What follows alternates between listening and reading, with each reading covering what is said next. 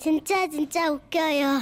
제목 무심한 남편의 최고봉 이게 무심한 남편이 좋다는 뜻이겠죠?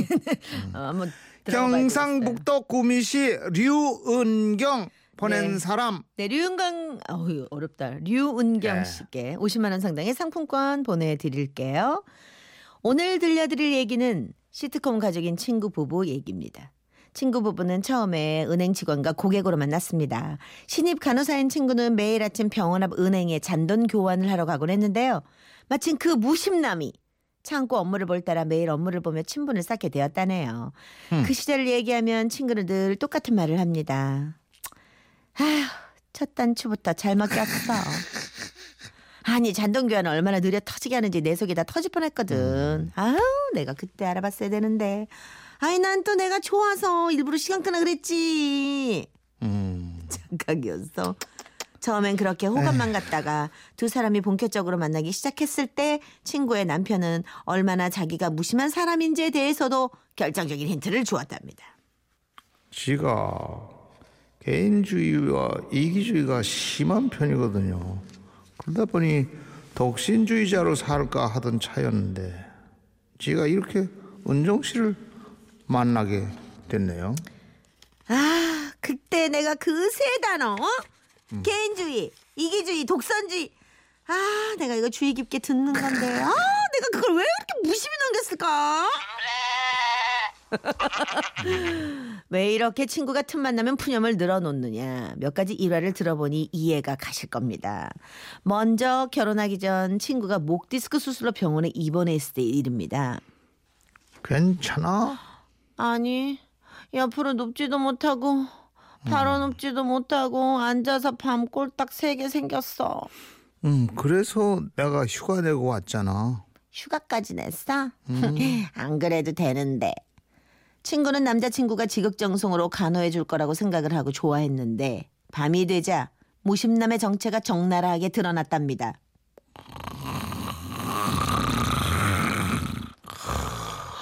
뭐야 나는 눕지도 못하는데 아 목말라 자기야 자 일어나봐 자기야 자기야 아, 아, 어, 아, 나 잠들었었어?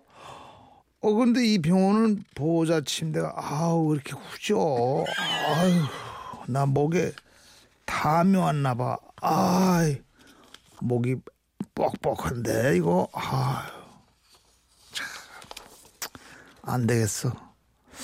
좀 들어가 봐. 침대 옆에서 내가 같이 자보게. 야, 인간은- 결정적이네. 이 인간을 음. 두 번째 사건은 결혼 후 친구가 두 번째 임신을 했을 때입니다. 첫째 때는 속이 비면 구토가 나서 뭐든 많이 먹어가며 입덧을 다스렸는데 둘째는 어찌된 게 물 한 모금도 삼킬 수가 없었다네요. 음, 음, 아, 아, 이러다 탈진하는 거 아니야? 아, 방까지 갈 힘도, 아, 죽었어.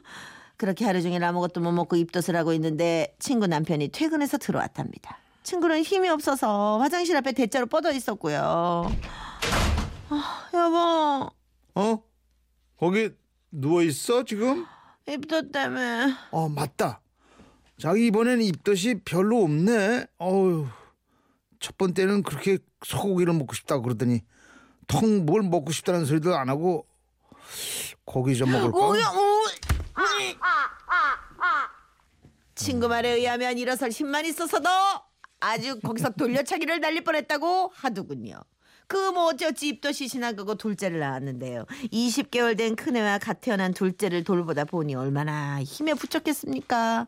자주 열이 나고 응급실에까지 몇 번을 들락거리자 그 무심한 친구 남편도 걱정을 하기 시작하더랍니다.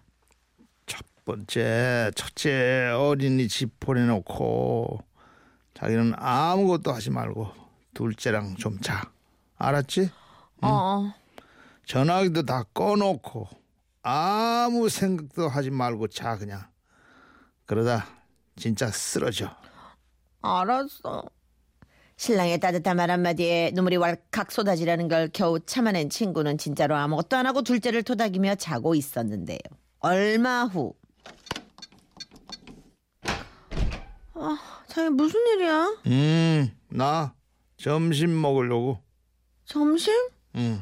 아 뭐야 맨, 맨손으로 온 거야? 왜? 집에 밥 없어? 아니 불과 몇 시간 전에 아무것도 하지 말고 어? 잘하네 잘하고 해놓고 점심 잡수시려고 집에 들어오신 우리 남편님 참 그런데도 제 착한 친구는 이를 갈며 남편 밥을 차려줬다고 하더군요. 그리고 결정적인 사건이 하나 더 있어요. 식구들이 다 같이 외출했던 어느 일요일 친구는 둘째를 안고 친구 남편은 첫째 손을 잡고 어느 건물의 엘리베이터를 탔는데요.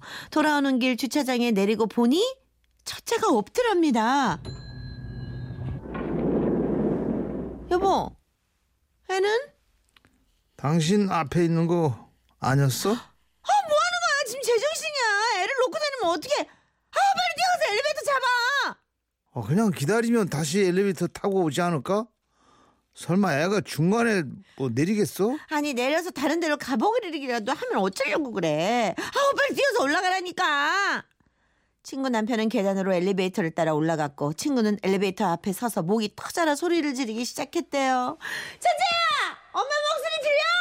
괜찮니? 저기 엄마 여기 있고 아빠 올라갔으니까 곧 만날 거야.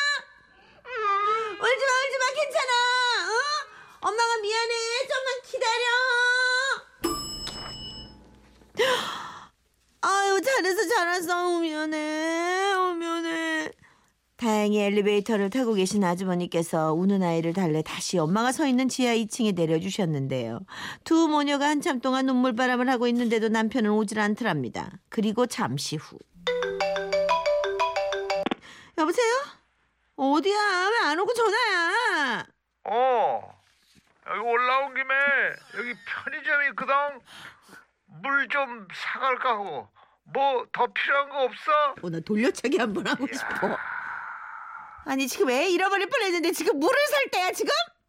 어 자기 목소리가 엘리베이터에 쩌렁쩌렁 울리길래 별일 없겠다 했지 애는 왔지?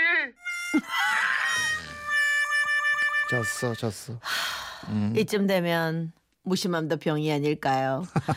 뭐 친구는 지나간 일이라며 어이없사면서도 웃는데요. 만약에 저였다면은 그냥 생각날 때마다 돌려차기 이단 옆차기 찍어 누르기 할 것 같습니다.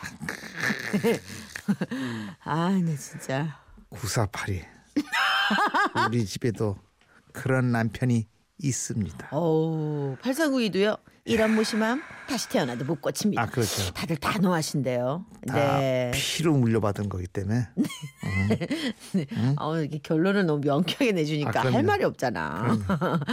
아, 이거 참 도와줍시다.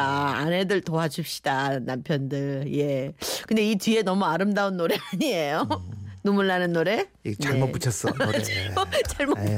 붙였어. 네. 어, 이런 무심한 사람 또 없습니다. 아니야. 이 노래가 너무 아름다워. 이 남편한테 보내주긴 아름다워. 이승철. 그런 사람 또 없습니다.